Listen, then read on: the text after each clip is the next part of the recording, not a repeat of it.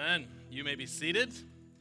And if you would turn in your Bibles to Acts chapter 4. Acts chapter 4 is where we're going to be starting this evening. I also want to encourage you that if you did not watch Rashawn Frost's message from last week, please, please do so. I also want to assure you that we are not wearing the same shirt in the video. I did get a text about that. They are different, the pockets are different. And what I've done is now you want to go look, don't you? But seriously, go back because Rashawn did a phenomenal job, and it was one of those things where uh, we got rained out, so we had to run in, and we actually recorded it in the uh, studio, which is kind of funny to say if you've ever seen it. And there was about eight of us in the studio with him as he was able to record it, and I was just he got done preaching, and I said, Rashawn, did you actually go back and watch all the messages we've done? And he said, uh, No. Why should I have? I said, No, you like tied them all in so well together and then led into what we're talking about next week. I was like, it was definitely something that only the Holy Spirit could, could guide. So, again, I really encourage you to go back and listen to his message from last week.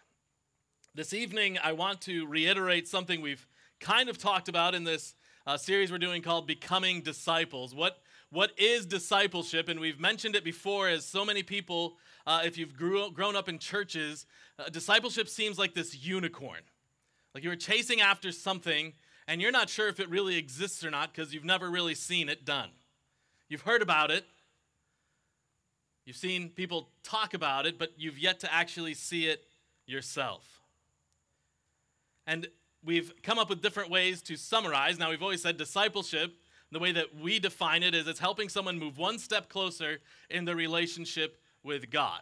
Uh, Cam kind of introduced the, the saying discipleship is a relationship with a vision, it has a, a mission to it. But this evening, I want to tell you that discipleship is, and, and how to go about it, simply put, discipleship is life together. Discipleship is life together. If you think about it, I think there's between 55 and 65 passages that talk about one another in the Bible. One another. Here's how you treat one another. So much of the Bible is the entire Bible is about relationships, both our relationship with God, God's relationship to us, and then our relationship with how we treat others. So tonight I want to do what I'll call a character study. I want to take an individual of the Bible that maybe you've heard of before, maybe not. Uh, if you've been coming here for any length of time for the last two years while we were going through the book of Acts. We talked briefly about this character. But I want to look at what I'm calling the discipleship lessons of Barnabas. The discipleship lessons of Barnabas. Now, when my wife was pregnant with our firstborn, we did what a lot of you may have done with your firstborn is you buy every book on pregnancy and birth that there is so that you can learn all about it as soon as possible because you're not going to tell anybody, but you're a nervous wreck. And one of the books that was, I can't remember if it was given to us or we bought, was called Natural Childbirth. And we had it in our house, and I think one of my siblings was visiting, and he goes, How funny is that that now we have to buy books on natural childbirth when the majority of the world still does that? And for the longest history of the world, that's always what they did. Nobody had to learn it or buy a book on it. It's how they were brought into the world, it's how everybody around them were bringing children into the world. There were no hospitals or doctors or anything. I'd never really thought about it before. But recently I had a discipleship pastor ask me about discipleship. And he was curious why we were spending so long talking about it. And he said, Isn't that something that just happens, like at a church? I don't know why you're spending all summer on it and reading a book on it.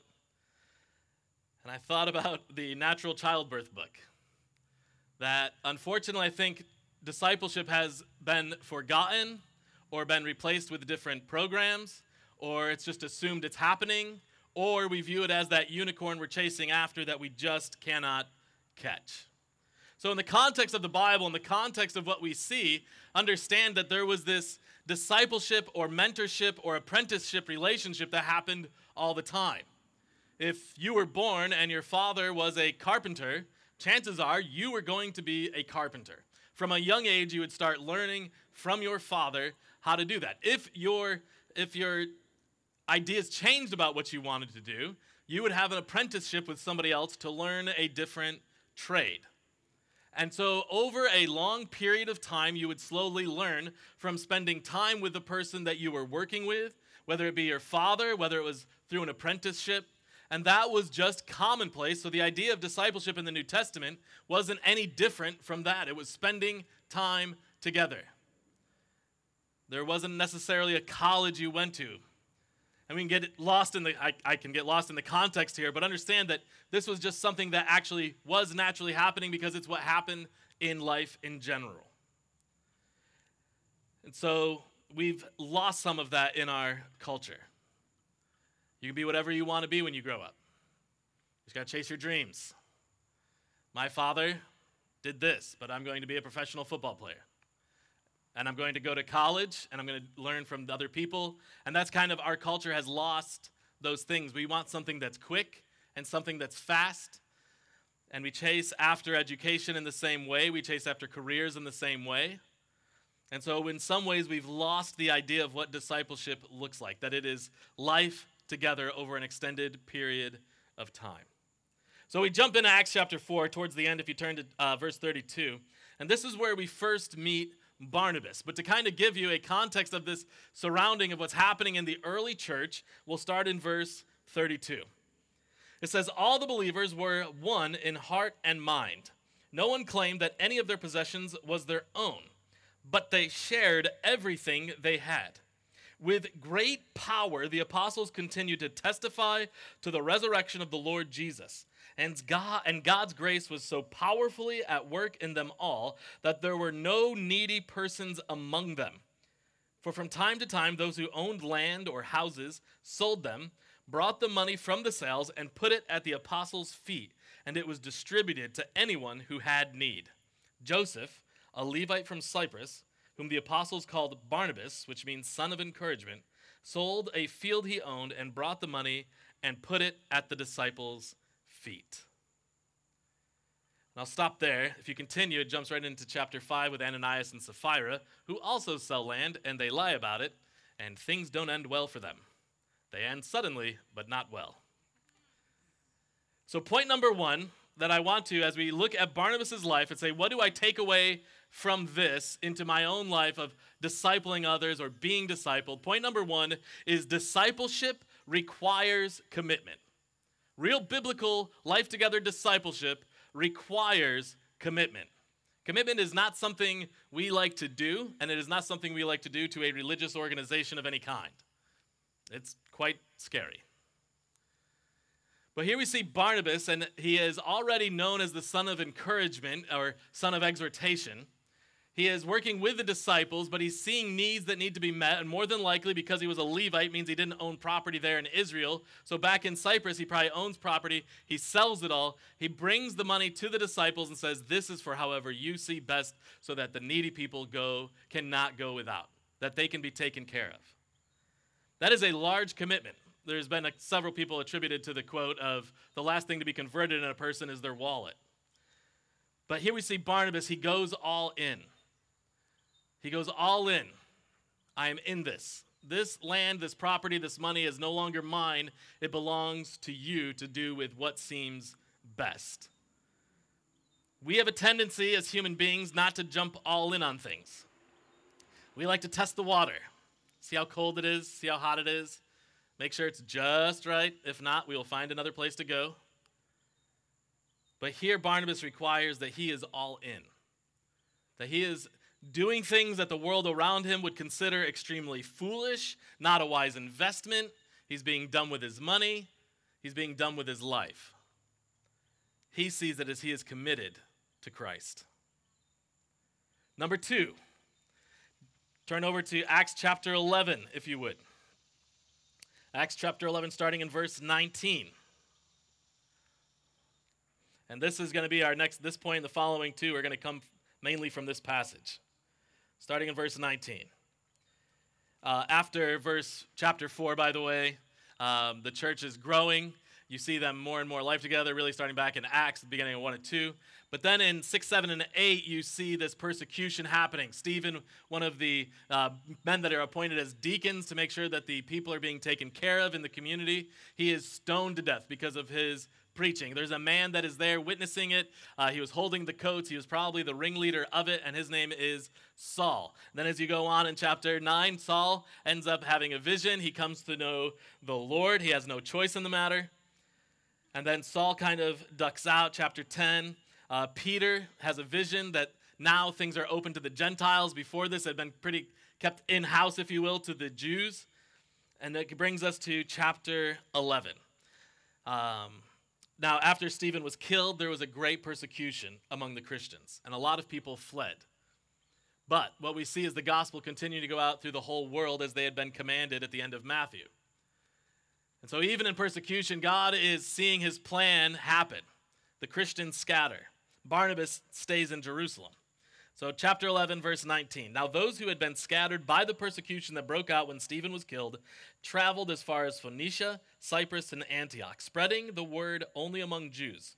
Some of them, however, men from Cyprus and Cyrene, went to Antioch and began to speak to Greeks also, telling them the good news about the Lord Jesus. The Lord's hand was with them, and a great number of people believed and turned to the Lord. News of this reached the church in Jerusalem, and they sent Barnabas to Antioch.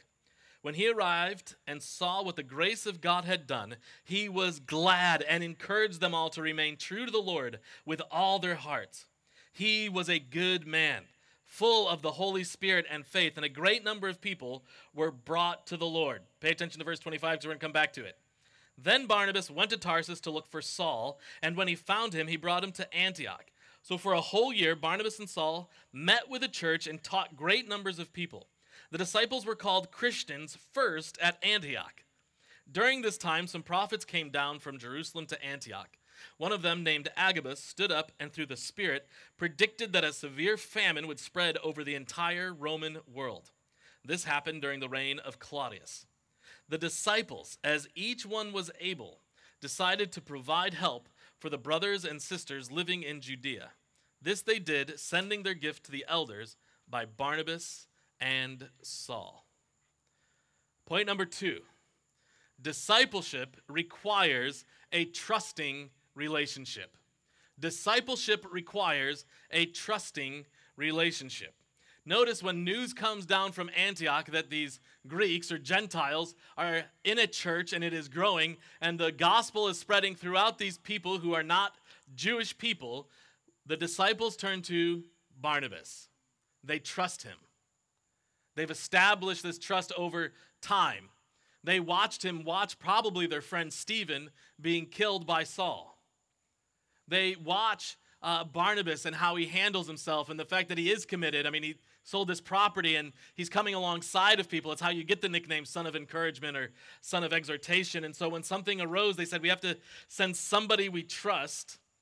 And so they send Barnabas. Barnabas goes and he checks on things and is encouraged by them. But then, over a course of a year, he was trusted by the elders of the church in Antioch to deliver a substantial gift to the believers in Jerusalem during a famine.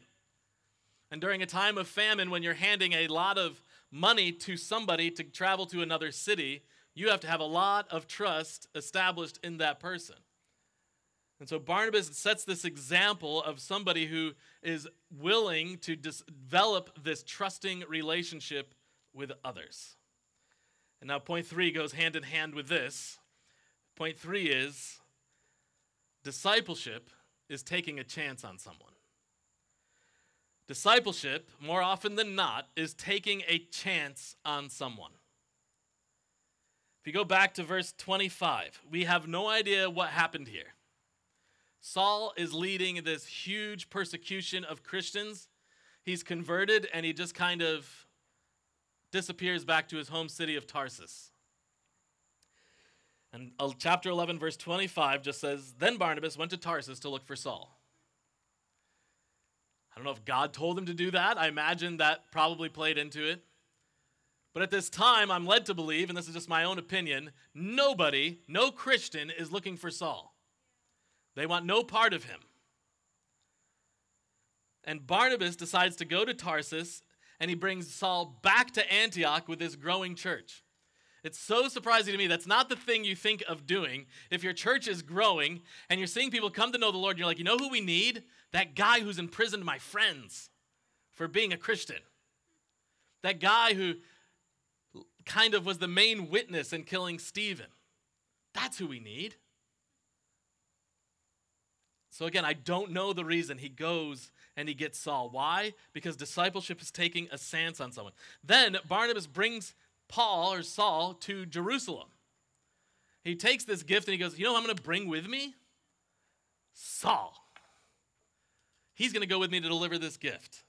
And they get to Jerusalem, and I can only imagine what the believers' thoughts were when you see Saul, who, if you were a believer in Jerusalem, the chances of your family or your friends having been incredibly negatively affected by this one man is very high. And he walks in with Barnabas, who you trust. And then Barnabas says, Hey, we're the disciples. I want them to meet this guy. And I can't imagine what the disciples were thinking. And, well, the Bible tells us they didn't really want to meet him. But Barnabas vouches for Paul when the disciples are concerned about meeting with this former persecutor of the church that they were trying to establish. Barnabas takes Paul with him. And in Acts 13, you see it, uh, Barnabas' name is listed first, which was not on accident, meaning that God called Barnabas and Paul, and Barnabas would have really been the leader on that first missionary trip with Paul. Barnabas put so much trust in this former persecutor of the church. Barnabas leveraged his relationship with the disciples to say, You need to meet this guy. It's okay, he's with me. Barnabas would later go on to take a chance on his cousin, John Mark. In their first missionary journey, they are going to a place where you travel that's known for thieves and robbers through this mountainous area. And Mark says, Ah, I'm out. No thanks. And he goes back. Later on, when they're getting ready to leave for another missionary journey, Barnabas says, Hey, you know who we should take? Mark, my cousin. The Bible tells us that there was actually this huge dispute between them. Paul said, No, I'm done with that guy. He abandoned us. And Barnabas says, I think he would be worthwhile. I think we should take him with us. Again, this is my putting conversation in this. But this dispute arose, and Paul ends up taking Silas and others to go on the second missionary journey, and Barnabas does take Mark with him, and they go to Cyprus, and the gospel continues to be spread throughout this time. But Barnabas is willing to give people that second and third chance. He doesn't see their past. As we've said repeatedly, God, your, your past no longer defines you, God does. Your past no longer defines you, God does. Barnabas says, I know what this guy's done. My life has also been negatively affected because of him. But you know what? If this is what God wants me to be, so be it. Later on in Colossians 4:10, uh, believed by historians that at this time Barnabas was uh, uh, he was stoned to death in somewhere in Greece. But Paul writes as from prison, "Hey, bring John Mark with you, Barnabas' cousin. He would be of great use to me." So we see this relationship mended. Mark is John Mark, the cousin of Barnabas, is who wrote the Gospel of Mark, and some historians believe he wrote that when he left them. He went back to Jerusalem and wrote his account of the gospel of Jesus. Discipleship is taking a chance on someone. And number four, discipleship is demonstrating grace and humility. Discipleship is demonstrating grace and humility. In Galatians chapter 2, we see that there is a point where Paul, formerly Saul the persecutor of the church, he has to confront Peter and Barnabas, among others. Imagine that. Imagine Peter, who Jesus looked at and said, Upon this rock I will begin my, I will, I will form my church, and the gates of hell will not stand against it. And now you are Paul You've killed Peter's friends for their faith. But you see something that isn't right. And you have to go and not only confront Peter, this leader, this disciple who is with Jesus, but also Barnabas, who came to Tarsus and found you and brought you back and invested in you. And what happened is they had, uh, they had gone to Antioch, Peter and among other Jews, and they were eating at the table with Gentiles, which in the Jewish beliefs, they would have said that could never happen. They said it was better to, I'm sorry, that was a Samaritan. They said it's better to eat at a table with a pig than with a Samaritan. But their thoughts about Gentiles were not much better. And so they go, and, and Peter had this vision that it was okay to spread the gospel to Gentiles. But now some Jews came into the city, these legalistic, what we call Judaizers came into the city, and so Barnabas and Peter withdraw from sitting with Gentiles. And Paul says, Hey, whoa, whoa, whoa. We said this was okay. Peter, remember the vision you had? You're setting a terrible example for the rest of believers by really this racist effort to take yourself away from Gentiles and exclude them. Either the gospel is for everyone or it is not. There is no in between. I, I honestly have a hard time imagining what that would be like to confront Peter and Barnabas. And imagine being Peter and Barnabas. Don't you know who I am? I'm Peter. I had breakfast with Jesus on the beach. Jesus told me three times how much he loved me. But instead of being defensive, and again, I wasn't there for this conversation, and neither were any of you, I think. Sal? No? Okay. They had, sorry, sorry. But they had this grace and humility to understand the importance of the gospel. They continue to serve together. They continue to go on and support each other and, and write kindly about each other and work together and serve the Lord together. The thing is, if we are not willing to allow those we disciple to point out things in our lives, and we think we always have to be right, this demonstrates a great amount of pride on our part, demonstrating that our pride, our ego, and our identity is more important than the gospel being transforming our lives. We must be willing to be corrected in our lives and instructed as well.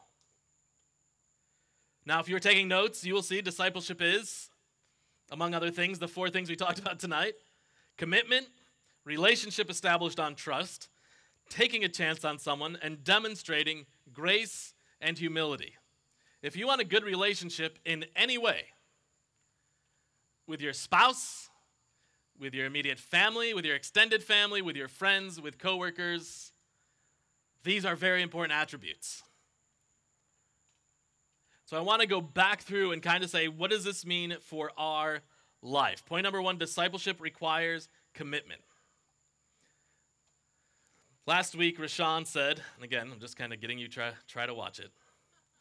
He says, You cannot be partly pregnant. You're either pregnant or you are not. There is no in between. And that is where our commitment is. If discipleship takes a commitment, we have to go all in. We, it was a command by God, we cannot wait. We cannot put it off until things slow down. We cannot put it off. And yes, your family is the most important thing to disciple, but invite other people to come in with you to see how you do it. Discipleship requires commitment. You must jump in. A couple weeks ago, we said start somewhere. Point number two discipleship requires a trusting relationship. Biblical discipleship comes from genuine trusted relationships which happen in friendships over a period of time. And we've had people that have uh, come to church or any church I've been part of, and they'll come to one thing and they'll be like, "Yeah, this church isn't for me." And I'm like, "What?" And they're like, "Well, I just want somewhere where you know you have these long trusted relationships." I was like, "You've been here once. That's not how it happens." It's long periods of time. It usually involves serving together. It usually involves being there when somebody is hurting or when you're someone being there when you're hurting. You celebrate good times together, bad times together. And it happens over this process of time, going back to what we talked about in the context of when you were in an apprenticeship a lot of times the person would have to live with the people that he was learning from. They would spend so much more time together, not just doing carpentry or brick making, but their lives were so intertwined and invested.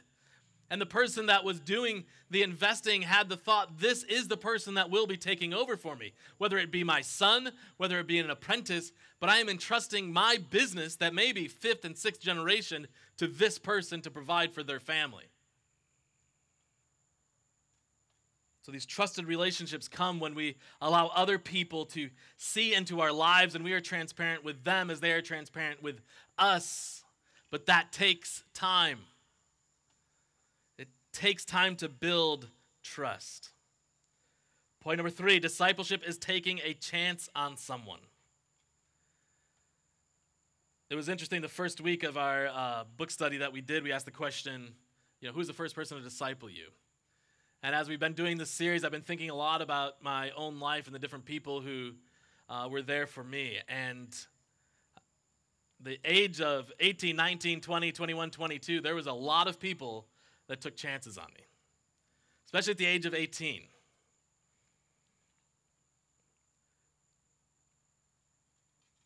I didn't deserve anything.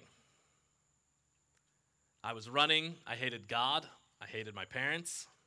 I hated just about anything you could possibly hate. And there were people, there were friends of mine that were my own age and younger than me who demonstrated what having a real relationship with God was like. But not just them, but their parents who took me into their homes, looked out for me, gave me responsibility, trusted me to drive their children. They obviously had never seen me drive. But they gave me responsibility and they put trust in me. And I did not deserve any of it. And that still stands out to me that many years later. If I was 18, that was over five years ago. There's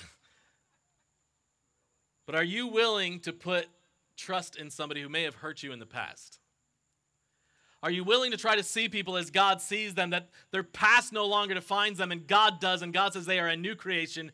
God says they are forgiven, and God says He has given you grace. How are you demonstrating that grace to others? Are there relationships that you can leverage to help somebody else out? Somebody that maybe the world thinks doesn't deserve it. Again, Barnabas did that for a persecutor of the church. What is God asking of you? Which leads into number four discipleship is demonstrating grace and humility.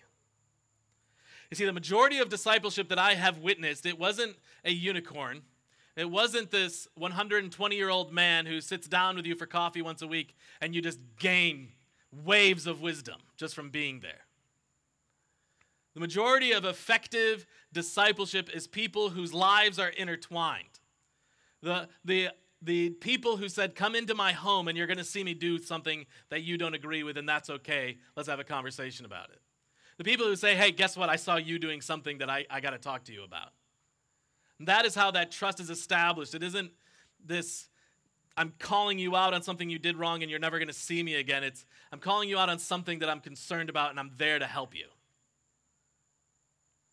Majority of discipleship that I've seen is actually done with people who really aren't that much different, even in age or life experience.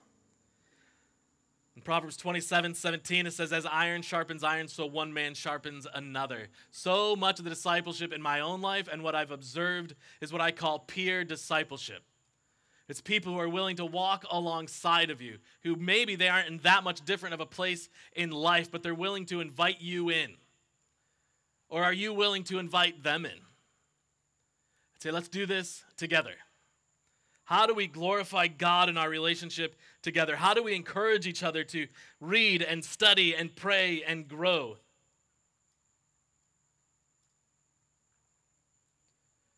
We're to serve together. I think it's some of my best friends I've had since the time I was 18, and it's people that we serve together. We went through difficult times together. We went on crazy trips that most people think I'm exaggerating about when I tell them. Luckily, now I have Chris as a witness to most of them. Even just the time that we've spent here, that you've lived here, the stuff that you went through together. But we serve together. We help each other out. We're there when somebody else is hurting. They're there for us when you're hurting. But this takes so much grace. Because in discipleship relationships, you will be hurt. And if you aren't hurt, chances are you're hurting the other person. And you need their grace, and they need your grace. And we need to humble ourselves and say, What am I doing? What is best for the other person that I'm involved with? And there's going to be times that you take somebody who is very new, maybe doesn't know God yet or is new in knowing God, and, and you start discipling them. And three years later, they're looking at you at your dining room table saying, Hey, have you ever thought about why you do this? This seems wrong. And are you going to get defensive? Or are you going to have that humility and that grace to say, you know what? I've never thought of that before. But the overall picture about why we do life together is we do life together because we don't know how this sovereign creator God is going to use your faithfulness or my faithfulness to accomplish his will in somebody else's life or in our life. God has this plan. I was talking to somebody uh, this evening, and they said, um, Boy, I've come close to dying so many times, and God, that must be keeping me alive for some great purpose. I said, Hey, I'm actually talking about this tonight. It may have been just the smallest little thing that you didn't know about that you did that change the trajectory of somebody else's life in ways that you don't know and may never know. Remember when Cam preached at the very beginning of this service, he said, about discipleship, it's helping somebody move from one spot to another. But when you think of a compass, these tiny little dots that are right here end up being miles and hundreds of miles apart. And you don't know what you're doing at this point to help change the trajectory of somebody else's life. Those people that were in my life from 18 to 22 had no idea that they were helping me do a 180 in the trajectory of my life. They had no idea the massive change that that would take. Somebody else in our in our group said I, they thought about the person that came and had 10 minutes to share the gospel. And he was telling us that if that man had any idea how he would change not just my life, but my marriage, my children, and now my grandchildren, what a giant difference because he was willing to give 10 minutes. We think about our life are we remaining faithful to God in these little things? He asks us to remain faithful to Him, to follow Him in the smallest areas of our life. We have a tendency to want to compartmentalize our life. Well, that's work life, and those are work friends. And then that's my like neighbors, so it's kind of, you know, that's a different relationship there because they live right next door to me. So that's a neighbor life. And then, you know, that's okay. These are church friends, but even at church, there's only a couple people I care for. So these are close, but I don't really want to, you know. Let's plan a party for when we know they're out of town. And we do this so compartmentally, and that's not how the gospel is. The gospel should permeate every aspect of our life. That's why we say we have to preach the gospel over to ourselves every day so that no matter who we come in contact with, we know that our life will affect them for the glory of God. That is life together. With whoever God puts in our life, whoever God brings into our workplace, whoever God brings into our neighborhood or our home or whatever it is. We remain faithful in the little things because we have no idea how God is going to use that for His glory and how it changes the trajectory of somebody's life. So, a couple weeks ago, when I spoke, I just said, start somewhere. Start somewhere. Tonight, I'll leave you, and I'm stealing this. Maybe you've heard it. Just do it. Just do it. Because here's the thing it does not rely on you, it is God. He has given us the command to go and make disciples. Not only that, but He has given us Jesus who, who defeated sin and defeated death. For what He accomplished on the cross and the empty grave, we now have a reason the all powerful reason. And He didn't leave us alone. He has given you the Holy Spirit to guide and direct you. He's given you His Word. He wants to have that open conversation, relationship with you to demonstrate how much He loves you. And in response, He's saying, Stay faithful to me. Walk with these other people, this life together. Take somebody, take a chance on somebody Demonstrate grace and humility. Build that trusting relationship. Be committed. Just do it. Lord, we thank you so much for the opportunity that we have to come to your word. We thank you for the example of Barnabas, the example of what it is to know you, the example of what it is to be able to see people that we can see as you see them. So often we like to think that we know what's best or we've been told that we need to protect ourselves. We need to look out for ourselves first and foremost. But Lord, you have given us a different example. An example to follow that puts others first. An example to follow of sacrifice. So, Lord, as we move into this time of communion where we can reflect on what you did for us, that you were willing to give up the throne room of heaven to come to earth as a human being for us.